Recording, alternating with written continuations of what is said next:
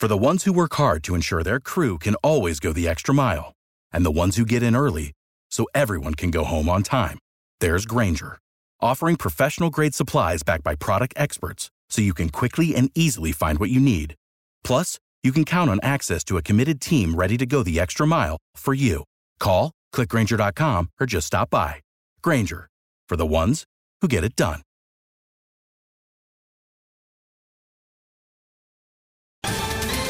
Ohio, ready for some quick mental health facts? Let's go. Nearly 2 million Ohioans live with a mental health condition. In the U.S., more than 50% of people will be diagnosed with a mental illness in their lifetime. Depression is a leading cause of disability worldwide. So, why are some of us still stigmatizing people living with a mental health condition when we know all of this? Let's listen to the facts and beat the stigma. Ohio, challenge what you know about mental health at beatthestigma.org. This is America on the Road, named Best Radio Show by the International Automotive Media Conference, and now in its 29th year on the air. Thanks for being with us as we bring you the latest automotive information from around the world. The Environmental Protection Agency has just proposed sweeping emissions cuts for new cars and trucks through 2032, and the regulations could radically change what vehicles you can buy and what you'll pay for them. We'll have all the troubling details for you coming up. America on the Road is brought to you by Mercury Insurance and DrivingToday.com. If you're looking to save some money, you should switch to Mercury for your auto and home insurance. Californians save an average of $670 with Mercury, so imagine how much you could save. Get a quote today at drivingtoday.com slash auto insurance. That's drivingtoday.com slash auto hyphen insurance. Well, on the autonomous vehicles front, one of the top companies pursuing self-driving technology had to, had to shut down several of its test vehicles recently and we'll tell you why a little later in the segment. Funny little story. In a special report that is very much worth reading, Reuters has reported that Tesla employees not only viewed video captured in and around customers' cars, but they also routinely shared those videos with others. I'll give you the details on that in our comments coming up. I'm sure we'll have some comments on that. Uh, I'm Jack Nerad. With me is co-host Chris Teague. Chris lives at one end of the country. I live at the other. Each week we get together to talk about cars, the car industry, and how you can get the most out of your automotive dollar. Chris, tell us what's going on uh, in your neck of the woods. I think you're having warmer weather than we are, probably in Southern California, for one thing. Yeah, spring has sprung, Jack. We're up in the 60s, got some good driving weather, good walking and running and being outside weather. How about you guys? Uh, it's been cool here. Uh, about uh, we rarely are breaking 60 degrees now in Southern California. I live on the coast, and so we're we're getting that ocean fog comes in and uh, ocean overcast, and it stays with us uh, throughout the day. So a little cooler than you are, which is kind of odd in uh, in mid-April. But there you go. All well with your family? Everything going great with them? Everything's going really well, Jack. We're gearing up for spring break with the kids, and I can't wait to take some road trips next week. Ah, that should be terrific, and we'll get details on that coming up. Uh, uh, when you get back, uh, your vehicle for this week is what? I spent the week with the 2023 Mitsubishi Outlander plug-in hybrid. It's all new for 2023, and I actually really liked it. I can't wait to tell you about it. Well, I'm looking to hear about it. I was road testing the 2023 Lincoln Corsair Grand Touring. That's also a plug-in hybrid vehicle. I had the chance to drive the new version for 800 miles or so. I mean, we were all over the place uh, as the Nerad family this past week, and I'll have a detailed report for you on that, including its self driving features. I had a lot of time to test that on the highway, and uh, we'll talk about that. It's now called Lincoln BlueCruise 1.2, as opposed to what it was labeled before. We have a terrific guest for you this week. Chris Sutton is Vice President of Automotive Retail at JD Power. He's been on the show before. He oversees the JD Power 2023 U.S. Customer Service Index Study. This was recently released, and this year's study had some especially interesting findings. I'm sure you'll find what he has to say very useful. You want to keep up on uh, getting uh, served right by by the automotive retailers out there and, and getting service that's good. So he's got some information on that. But before we do anything else, let's bring you uh, some of the most important auto related news from around the world. And I'll tell you, Chris, I am worked up about this. I am worked up about this proposal by the uh, EPA, the Environmental Protection Agency, to cut emissions from new cars and trucks through 2032, which in automotive industry terms is like tomorrow, is, is really soon, the move could mean that two out of every three new vehicles automakers sell will be electric within a decade. Uh, I mean, I, am just, uh, I'm shaking my head left and right over that. I just don't get it because we ha- we're not close to that. Let's say EVs represent 10% this year. How are we going to get there? I mean, what's your off the cuff reaction to all this? Uh, it's aggressive. It's absolutely aggressive. I think that's about the best word that I can apply to this. You know, we've talked at length uh, about the different programs that are in, in motion trying to get charging off the ground, trying to get tax credits off the ground. And then this is coming to kind of push everything from the back or maybe even from the top down, I guess is probably a better way to put it. Um, I don't know how we're going to get there, but this is uh, you know just the the edict with with no roadmap behind it seems very aggressive. This is absolutely top down. I think you describe it really really well. And you know a lot of people are suggesting that uh, this is a move that's being made now because the current administration is afraid they're going to be out of office or you know the control in Congress uh, will change uh, radically in 2024 and uh, they won't be able to do anything about this. I think that's kind of cynical, number one, to try and put something in place that can't be changed. But then I look at what they suggest the, the quote unquote benefits are from this. And I just think this is uh, very close to blatant lies. I, I just don't understand how they can uh, suggest that this will amount for a savings, a net savings of between 850 billion and 1.6 trillion dollars. They say the proposal would cost about $1,200 per vehicle. I mean, that's ridiculous. I mean, we know what electric vehicles cost, and the premium is not $1,200. And even if we have economies of scale fairly soon, it's not going to get to be uh, $1,200. I mean, that's just just wrong. it's plain wrong. One of their quotes is that their the standards are expected to save people twelve thousand dollars over the lifetime of the vehicle. I don't know that I don't know that that twelve thousand dollars is going to feel as valuable at the end of five years as it did, you know, when you're buying the car that probably costs around twelve thousand dollars more to begin with. Yeah, and uh, I've seen uh, other figures, and e- even if it's nine thousand dollars or something like that on fuel maintenance repair costs, you're not going to save that number one because your initial outlay is going to be higher. It's also going to radically change the car industry. The car industry is just not geared up for this. I mean, uh, some comments. Uh, this is a quoting from a, uh, a Reuters story on this. Uh, Stellantis says it was surprised that none of the alternatives in this proposal align with the president's previously announced target of 50% EVs by 2030. I mean, one edict here from the administration and then something else from the administration's EPA has got to have the industry just kind of more than scratching their head. I mean, these are billion dollar problems for uh, the auto industry. Yeah, and I've written about this too, and this is me just looking at this cynically. If you look at the the, the diverging, uh, I guess, incentive programs and regulations and things, it just feels like the heads of these agencies, the Treasury Department, the EPA, and maybe someone from the executive branch, sit down and figure this out and come up with a cohesive plan so that we don't have four diverging.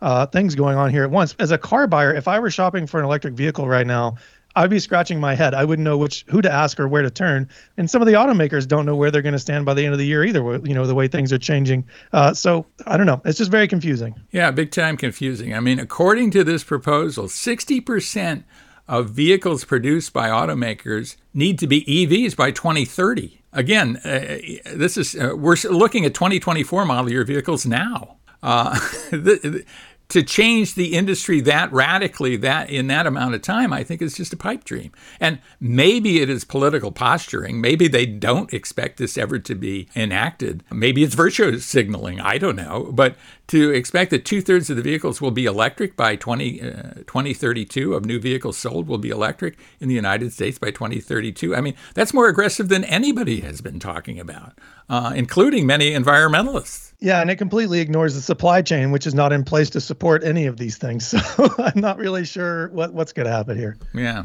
well, wild, wild stuff. And we'll see how this unfolds. It is a proposal. It has not been okayed. It has not been put into place. So we'll see. Again, maybe uh, it won't, will never be.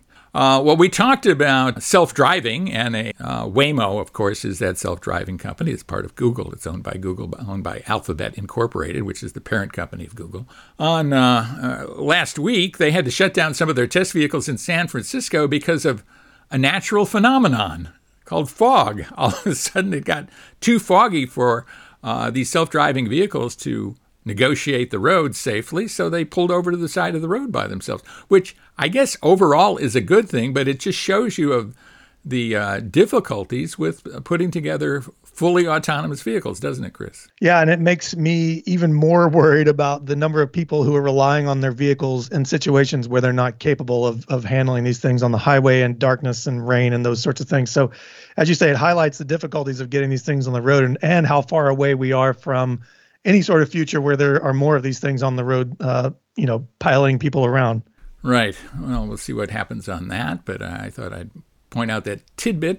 And here's another, and uh, this is a, a, special report from Reuters, I think that really deserves more discussion than we have time to give it right now. Maybe we'll talk about it in, in an upcoming show. But uh, this is about Tesla. This is a, an investigative report that, uh, that many uh, Reuters reporters uh, engaged in that found that between 2019 and 2022, groups of Tesla employees shared on their internal messaging system videos and images recorded by customer car cameras. And I mean, this is way troubling to me. And we've talked about privacy concerns. And I don't think this is just a Tesla issue. I think this is an issue that goes well beyond Tesla to any uh, company that is uh, recording video in any way from uh, from customer cars, uh, which seems to be happening more and more. I mean, what's your quick take on this? Yeah, it's a cardinal sin, I think, in the tech industry to share customer data or to be careless with customer data. And this is just, you know, one of those things that intentionally sharing these, these this data is even a bigger offense. But uh, all cars are collecting data, and so I think you know it, it behooves the customer to understand what the, what is being collected, who's got it, and what they're going to do with it when they have it. Uh, but sharing it intentionally like that, no excuse. That's totally inexcusable. Absolutely inexcusable. And uh, again, maybe we'll talk about this uh, at further length in an upcoming show because uh, this precedent is just kind of mind blowing to me. Uh, but when we come back, we'll be road testing some uh, plug in hybrid vehicles the Mitsubishi Outlander PHEV and the Lincoln Corsair Grand Touring PHEV. So stay with us for that. With Chris Teague, this is Jack Nerad with you, and thanks so much for being with us right here on America on the Road. Welcome back, everybody, to America on the Road with Chris Teague. This is Jack Nerad back with you for road test time on America on the Road, and we have two plug-in hybrid electric vehicles to talk about this time around. The Mitsubishi Outlander PHEV was the vehicle test driven by Chris Teague. Chris, tell us all about it. I'm curious. Yeah, I really enjoyed the, the Mitsubishi here. And I don't know if I've expressed my a fondness for Mitsubishi to you before, but I have a soft spot going back to uh, the mid 90s Eclipse and the cars, you know, that I grew up kind of drooling over. But uh, you know, Nissan owns a big stake of Mitsubishi, and as a result, Mitsubishi's gotten some of Nissan's technology, especially in the Outlander, which is based heavily on the the Nissan Rogue. Uh, the plug-in hybrid jack, this is a really nice vehicle. I think it's a little bit expensive. It starts around forty thousand dollars. My test vehicle was around fifty thousand uh, dollars, but you get a lot for that. And the interior this is very nice. And I wanted to ask you, have you driven the Outlander plug-in hybrid? You know, I'm not certain whether I've driven the plug-in hybrid version or not. I have driven the Outlander uh, right at its introduction, which I think was a, a couple of years ago now, maybe yep. even longer. Again, based pretty significantly on the Rogue, but at the same time doesn't look at all like the Nissan Rogue. Rogue. I like the vehicle, but I, I just don't remember driving the plug-in hybrid at that point. Yeah, you know, I think so. A few things. The the styling is is polarizing. I'll say that, but I think by and large the Nissan bones uh, are giving this and the technology that it gets from Nissan are big benefits to Mitsubishi uh, because it feels a lot more refined. So uh, this is a two 2.4 liter uh, four cylinder engine paired with two electric motors. Uh, it's got a 20 kilowatt uh, battery pack. Uh, it makes 248 horsepower, 332 pound feet of torque. It's got standard all wheel drive and it has a single speed automatic transmission. So it also has 38 miles of all electric range. And so I think this is where we talked a lot about making the transition from gas to electric. And I think this plug in hybrid is a sweet spot because, you know, when the 38 miles is gone, you have a gas engine that, that's right there to, to back you up and you don't have to stop and think about it. But at the same time, uh, the battery small enough that it's able to be charged at home on using a home charger level two uh, in a few hours. So you're not going to wait days if you have to plug this thing in at home. And you know, so 248 horsepower. It's not a ton of power for this this size of vehicle, but 332 pound feet of torque. It definitely feels lively off the line. Mitsubishi has some done some good tuning, so the handoff between the electric motor and the gas engine uh, are is very smooth. It's not there's not a lot of clunking and banging around like some of the plug-in hybrids that we've talked about on the show. And the ride is smooth. It stays pretty quiet inside. Uh, and so I think, you know, from a, a, comfort and driving engagement perspective, you know, it's not the most exciting vehicle, but it certainly is comfortable, uh, which for a, a, family vehicle like this, I think is absolutely the priority. But as I mentioned earlier, the interior is exceptionally nice in this thing. So it comes standard with cloth. My top trim tester had quilted semi aniline leather with heated front seats. Um, the only disappointment here for me, Jack, is that at $50,000, there's no ventilated seats, which, you know, when it's 45, 50 degrees in Maine, you don't really care about it. But if I owned it year round, I would think uh, that I would want that in my $50,000 Mitsubishi. But the front seats are extremely comfortable. There's plenty of room, more than I needed at six feet tall. Uh, the back seats are spacious for kids. There's a good headroom. Uh, my daughters can climb in and out of their booster seats without any problem. And then in the cargo space in the back, my 80 pound golden doodle can jump right in, stand up, and move around uh, more than I would like for him to. And there's absolutely no issue at all. There's plenty of space back there. Uh, and if you're carrying cargo like large suitcases and stuff, no issues at all. Uh, it's got an 8 inch touchscreen, Apple CarPlay, and Android Auto. 12.3 inch digital gauge cluster, which I really like here. It's configurable. Uh, you can choose what the information in the center display is. Everything is very clearly uh, labeled. You can see what's going on. Uh, and so, you know, I really enjoy this tech. This is the Nissan tech that I'm talking about here. So it's not like this is a Mitsubishi uh, innovation, but plenty of great features Bluetooth, like I said, Apple CarPlay, Android Auto, voice recognition, dual zone climate control. Uh, everything in here seems and feels cohesive. Mine had the uh, optional wireless charging, so you're not really going to be wanting for much if you buy the top trim from a tech perspective. And then it's got good safety equipment too. Uh, so I don't think the new version has been tested by the IIHS yet, but it's got uh, forward collision warnings, pedestrian detection. So basically everything you'd want in a family SUV, Jack. I think my only complaint here might be the price uh, and some of the things that you get with it, but from a an efficiency and a comfort standpoint, I can't complain about it at all. Yeah, and that vehicle really is the top of the line for Mitsubishi. It is their flagship vehicle in the United States, so they they throw a lot at it uh, from a luxury point of view. And I'm I'm right down the line with you in, in liking it and not liking the price nearly as much as I like the vehicle. But I, I we're going to say that again in a few minutes. So a little spoiler alert for what I'm going to say about the Lincoln Corsair, uh, also a plug-in hybrid in Grand Touring form, which is the the form that I drove it. It's a full featured five passenger luxury crossover. It is based on the Ford Escape, but very well differentiated from this. I think uh, differentiated in the same way that the Mitsubishi is differentiated from the from the Nissan uh, there. Uh, filled with high tech features. That's one of the ways they're doing differentiation, including the Lincoln BlueCruise uh, highway self driving feature, which I will talk about at some length, I think. And in this review, I had a chance to test it on many highways going forward, so it was interesting to do. There's a lot of key changes to this vehicle for 2023, including the the BlueCruise I just talked about. It also has now standard blind spot collision avoidance assist, intersection assist, which uh, largely helps you avoid a collision at uh, a left turn in an intersection. Uh, they've gone to a much larger touchscreen display, over 12 inches, so I like that. And they They've uh, touched up the uh, design inside and out, so uh, a little different looking. I don't think people would stare at it and go, wow, this is different than the old Corsair. Not that they had memorized what the old Corsair looked like, right? Uh, it's available in three trim levels standard, reserved, and Grand Touring. The Grand Touring is the plug in hybrid. The other two have a two liter turbocharged four cylinder engine. The Grand Touring has a 2.5 liter four cylinder engine running the Atkinson cycle, an electric motor uh, that powers the uh, rear axle. Continuously variable uh, electric uh, electronic transmission also has an electric motor in it and a lithium-ion battery pack. It offers 28 miles of all-electric range, and I would submit that uh, that's really not quite enough. I'd, I'd like to see more all-electric range than that. I, it really depends on your duty cycle, but um, I'd like to see something, you know, maybe approaching 50 you know, more than uh, the typical commute out there. The vehicle I had was really well equipped 24 way leather seats. They're perfect position seats from Lincoln.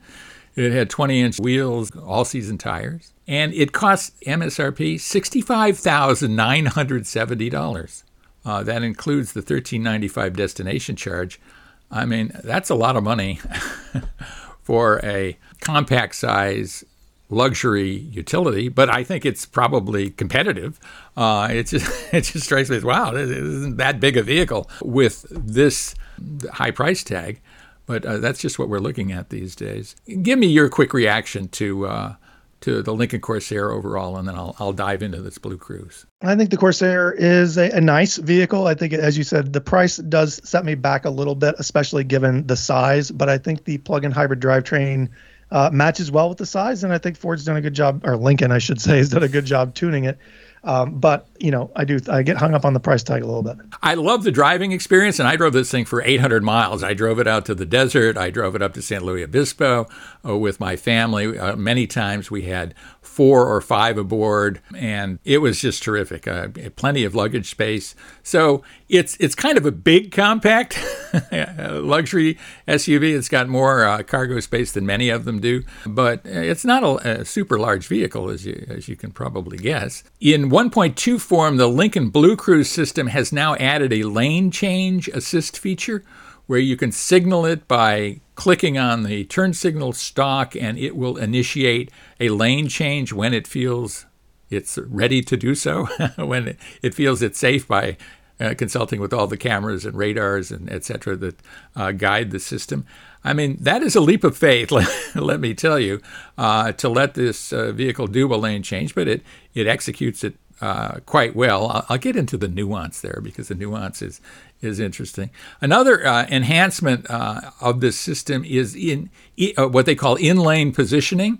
And you've probably experienced this, Chris. You come up, you're in the left lane, and you're coming up on a semi trailer truck or something like that, and your natural inclination is to give that vehicle a little more room than you would otherwise. You don't want to be exactly centered in the lane. Previously, that's what it would do, is center in the lane. In this instance, it moves over to the left a little bit and give, gives that vehicle uh, a bit more. Th- the, the the whole goal of 1.2, I think, is to make this more human-like. It's uh, more like a human is driving the vehicle, and I guess that's uh, both its major strength and where it still needs in my view, uh, maybe a little bit of, of tuning. And uh, on the uh, plus side, this is a, great vehicle uh, in terms of just driving. Uh, I felt uh, very comfortable with the way it drove. Love the big touchscreen. It's actually larger than I indicated. It's 13.2 inch touchscreen, so that's terrific. Price is $65,000. You can decide whether that's a value or not. It is a plug-in hybrid, but I like the vehicle a ton and I would use BlueCruise maybe uh, BlueCruise sparingly, but I like that uh, ability to use that. So overall, I think this is a terrific vehicle, and I think we've had two very good ones in in this segment. I agree. And when we come back, we will have a great interview for you. It is uh, Chris Sutton. He is Vice President of Automotive Retail at JD Power, talking about the U.S. Customer Service Index study. So stay with us for that. We'll be right back right here on America on the Road.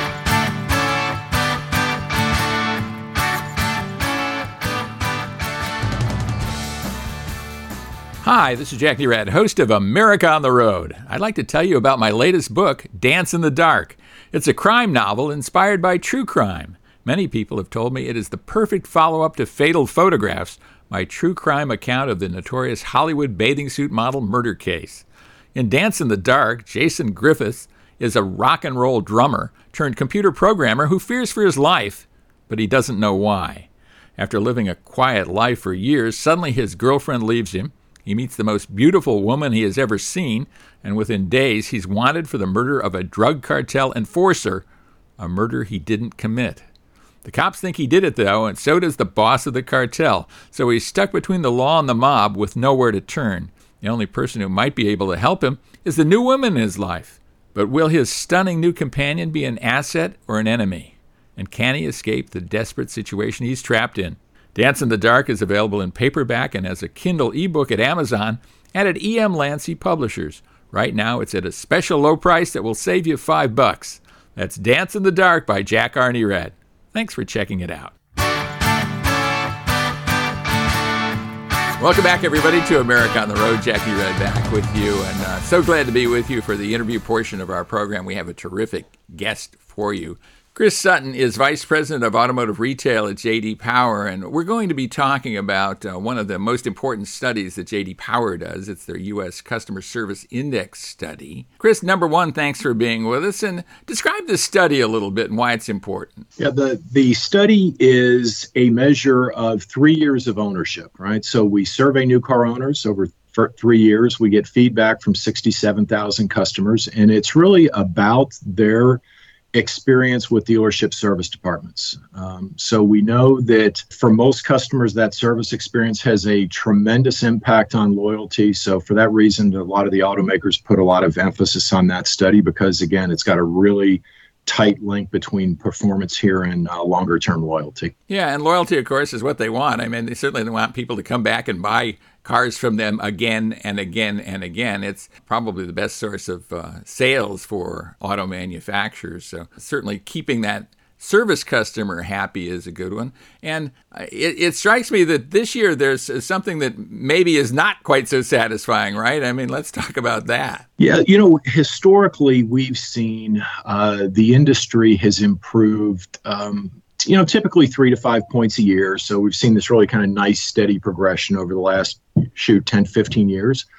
And this year, for the first time in, in several years, we saw a, couple point decline. Again, not a dramatic decline, but uh, a couple points. And there were a couple contributors to that. And, and one of the, the interesting takeaways was as EVs are starting to pick up market share on the sales side, and now we're seeing them coming to service departments, is the feedback from the service customers uh, of EV owners was not great. You know, on a on a thousand point scale, the ICE owners or gas combustion own, owners would typically they rated their vehicle service experience an 846 on the mass market side where among EV owners it was dramatically lower at 799 so 47 point difference in our world that's pretty big gap between those two owner groups Interesting too that uh, a lot of people tout uh, electric vehicles as uh, requiring less service. That might might have some effect on this too, right? But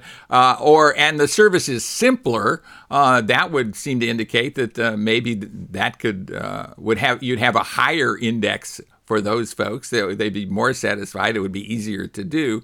Uh, but this is pretty nuanced, isn't it? Well, walk us through this. It's a gr- it's a great point because that you know that's the that's the promise is that EVs are going to require less service. That the owners are going to need to take them to the service department less frequently. At least so far, we're not seeing that. You know, the typical ICE vehicle owner is going to take their vehicle in for service a little over twice a year, which I think we most of us experience that. You know, I get an oil change, may have some other work done, and the premises is an EV owner, maybe I take my vehicle in every couple years. I'm still going to need to replace tires, of course, and things like that. But to this point, we're seeing it's not that much different. You know, the EV owner is servicing, and it doesn't matter whether it's Tesla or other brands, a little less than two times a year. So pretty much on par with ICE ICE vehicle owners. So not that not that much of a difference today. We'd expect it over time, but to this point, we're not we're not seeing that. It seems like maybe the type of service is different, right? I mean, you you have some recalls for uh, EVs that are uh, maybe a different kind of service than uh, ICE vehicles and internal combustion engine vehicles are getting. We we are, you know. So again, there's going to be similarities in things like tire replacement. That's going to be the same. Um, we are seeing um, you know, it differs a little bit by brand, but to your point, we're seeing recalls, which I think is to be expected. It's you know, new model, new model and entry. I, I don't think that's uh, unusual. And then also things like software upgrade upgrades and updates that might be, you know, more time consuming than originally thought. So, uh, you know, those that combination of items is is rolling up to you know, a number of service events that uh, is honestly not that much different at this point from the ICE vehicle ownership. You know, the service advisor is a critical portion of this, right? I mean, the, the person you pull up to in the drive at the dealership and you talk to him about, you know, what you'd like done with your car and what he suggests being done or she suggests being done with your vehicle. Are, are people more critical of uh, service advisors on the EV side than they are on the internal combustion engine side, do you think? They are. And uh, to your point, you know, when we look, we typically look at five different areas within the service experience around quality of work, facility, people, um, convenience, ability to get my car in for service. And, and, you know, some of those can be challenging, of course. And usually that advisor relationship is the area where the dealers usually do pretty well. You know, it's the highest scoring of the five areas. And in this case, for the EV owners, that is, we're not seeing that. Uh, again, they're rating that lower. It's 46 points lower. So it's, or it's really about the same as the overall ownership gap. So it's like that's not enabling the retailers to make up any ground on CSI. The the that we're seeing a gap on the experience with the advisors just as we are overall. Do you get the sense that the uh, EV owners? I mean, these are early adopters still. I think uh, you and I would agree on that, and. Uh, you know, maybe they're pretty, and they're uh, likely very knowledgeable about these vehicles. Is, is, that part of the issue? Do you think? It, it, it's got to be. Yeah, it, will be interesting to see is the next group of owners are do they have that same gap or uh, knowledge uh, difference between themselves and the retailer personnel? But I think that's part of it right now. It's like a group that's done a lot of research about the vehicle. Uh, maybe not as much on the service side, or maybe that starts to get technical, and that maybe helped explain some of the frustration a little bit. And I think to this point, you're looking at a retail network that this is still, even though the share is growing a lot this year, this is a tiny percent. If I'm looking at a 10 years of vehicles coming in for service that I'm dealing with, it's going to be a small percent.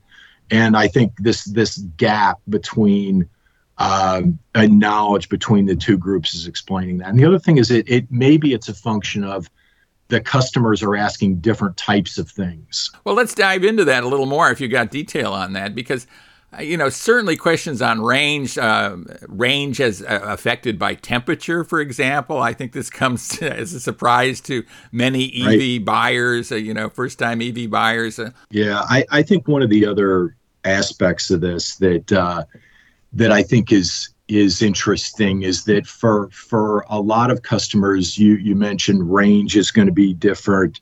Um, I think uh, differences in charging vehicles locations. We're seeing in some of our other studies that some of the locations aren't always operational when the customer comes to those locations, and there's some, you know, there might be some frustration there.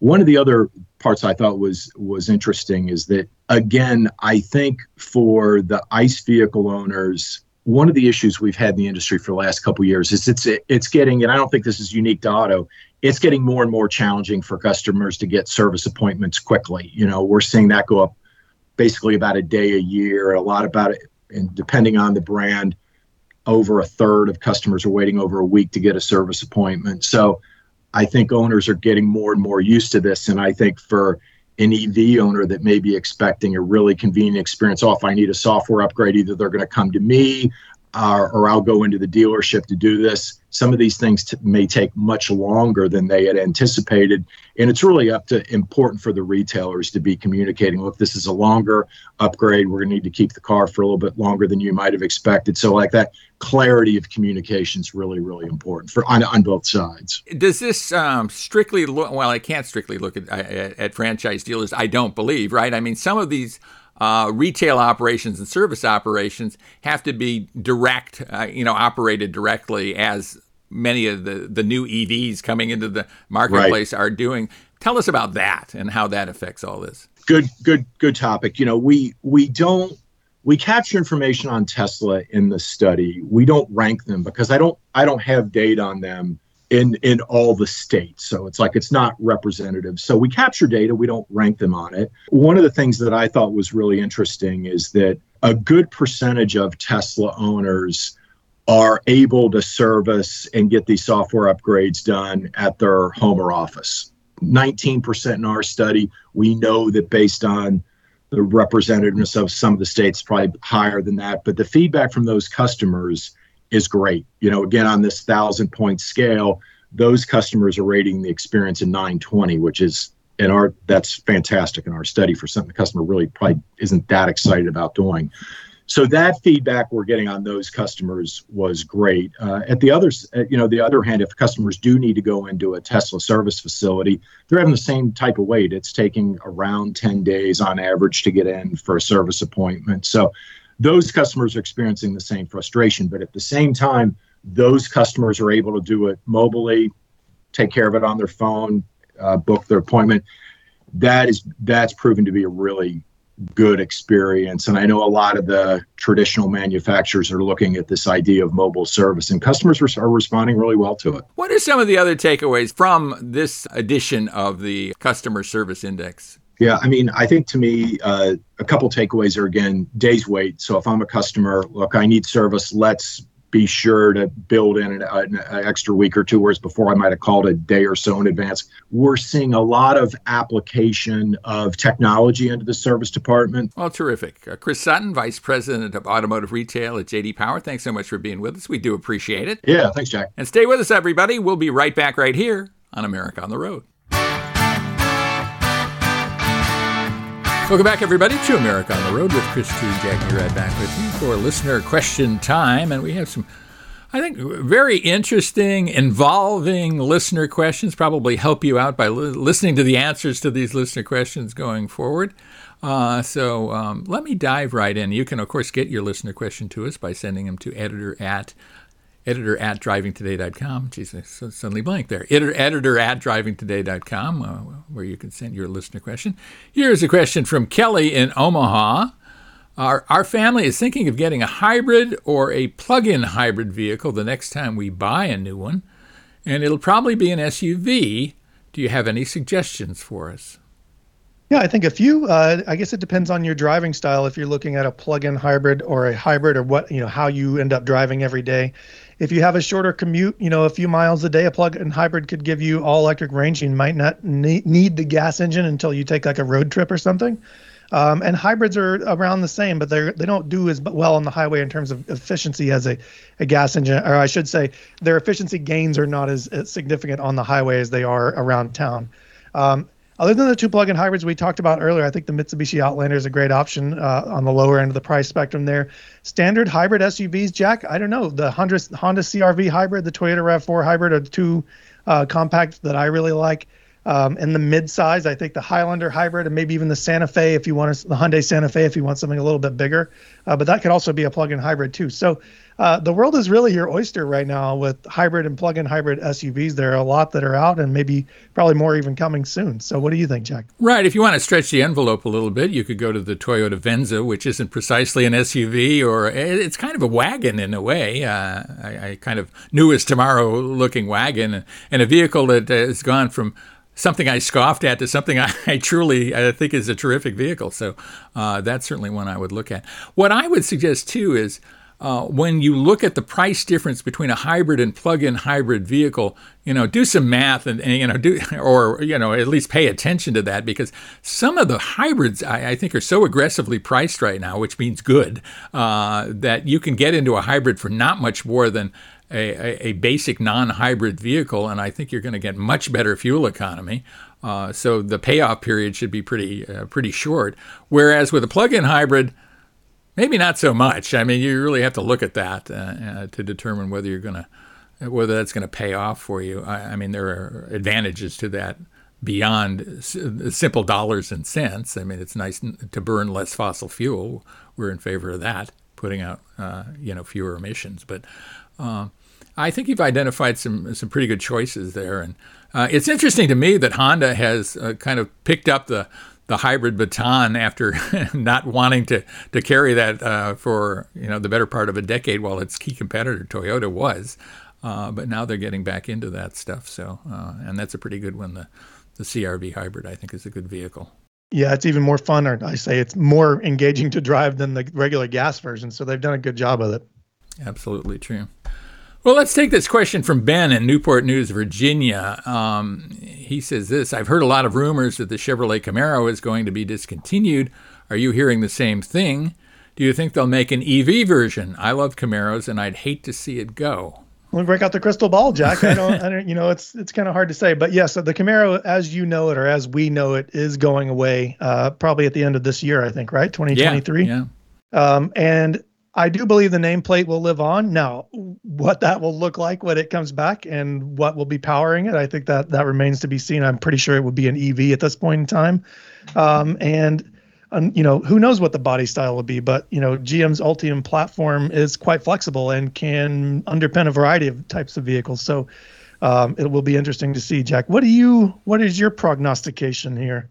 I think what you just pointed out is probably uh, the way they're going to go. I think there's a lot invested in the Camaro. I think the Camaro is a well-known name uh, and something that uh, you know certainly has a um, performance connotation to it that uh, excite a lot of people, and I, I think ex- excite a lot of people of various ages. You know, from young to, to baby boomers who grew up with Camaros and, and th- thought they were really cool.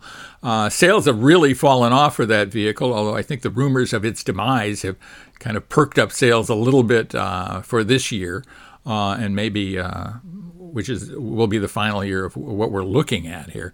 Uh, Chevrolet has confirmed this. This isn't just a rumor. This is is going to go away, but maybe come back. They haven't confirmed how it will come back or what it'll co- come back as.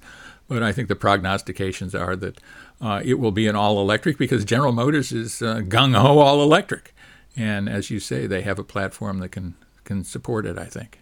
Well, let's just hope they keep it as a car and not bring it back as a crossover. What are you talking about? You don't like the Mustang Mach E? I mean, what's your take? No, I'm fine with the Mustang Mach E, but they also still sell a regular Mustang at the same time, so you don't lose the car version of it as well. So let's, you know, uh, I don't care if it goes electric. Just keep it. At least offer a car if you're going to offer a crossover at the same time. I'm right with you there. Absolutely with you. Well, here, let's take a question from Jenny. She's in Dana Point, California. We're thinking of getting an EV, and our family has recently leased several Mercedes Benz vehicles. Very nice. Are the Mercedes EVs good vehicles?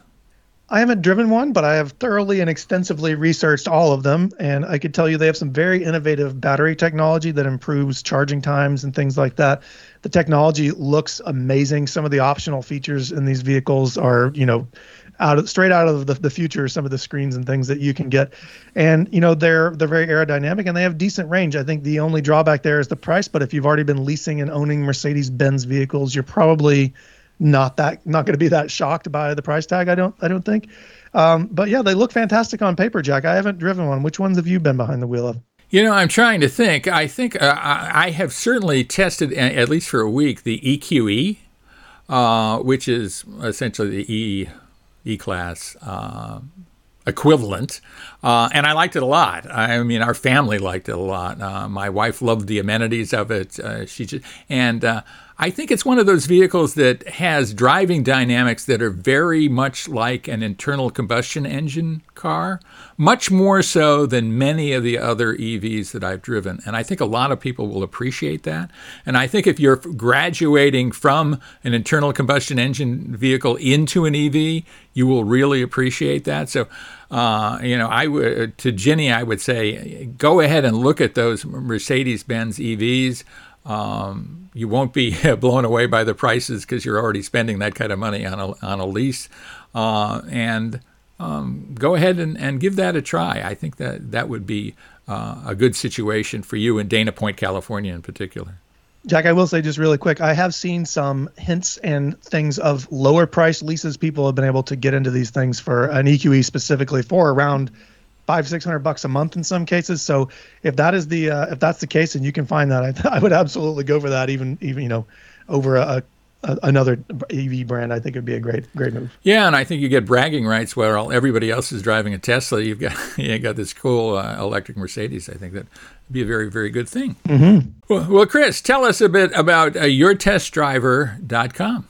Yes, once again, we've extended the giveaway of our Skip Barber Racing School and O'Neil Rally School tickets. We're giving away one day pass to each school to two lucky people. So I guess one each to two lucky people. Uh, we're going to run that through the end of April. All you got to do is go to yourtestdriver.com. There you can find the article outlining the rules. All it really takes is following us on Instagram, tagging a friend, and following us on Facebook. So it's that easy, free to enter. And these prizes are very expensive and very thrilling. I think it'll be awesome for whomever wins them. Terrific stuff. You absolutely have to do that. Go to yourtestdriver.com, check that out, uh, enter.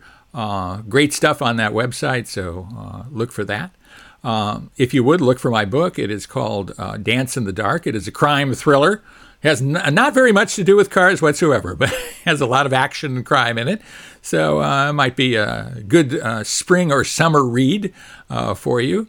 Um, check that out. It's at Amazon in both Kindle and paperback form.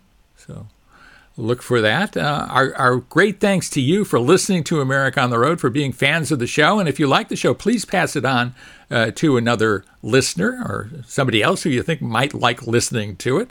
Um, Chris, what do you have to say uh, to our SportsMap Radio Network station? Absolutely, Jack. I've had a great time with you this week. Everybody, I had a great time talking to you. If you like what you heard, take a look at our show on sportsmapradio.com. You can find us on the Saturday morning schedule.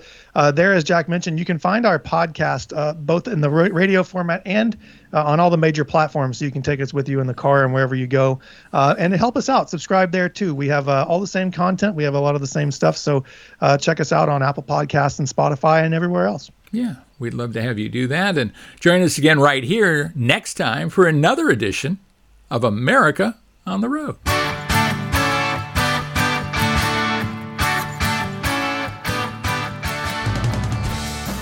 Hi, this is Jack Nerad, host of America on the Road. I'd like to tell you about my latest book, Dance in the Dark. It's a crime novel inspired by true crime. Many people have told me it is the perfect follow up to Fatal Photographs, my true crime account of the notorious Hollywood bathing suit model murder case. In Dance in the Dark, Jason Griffiths is a rock and roll drummer turned computer programmer who fears for his life, but he doesn't know why.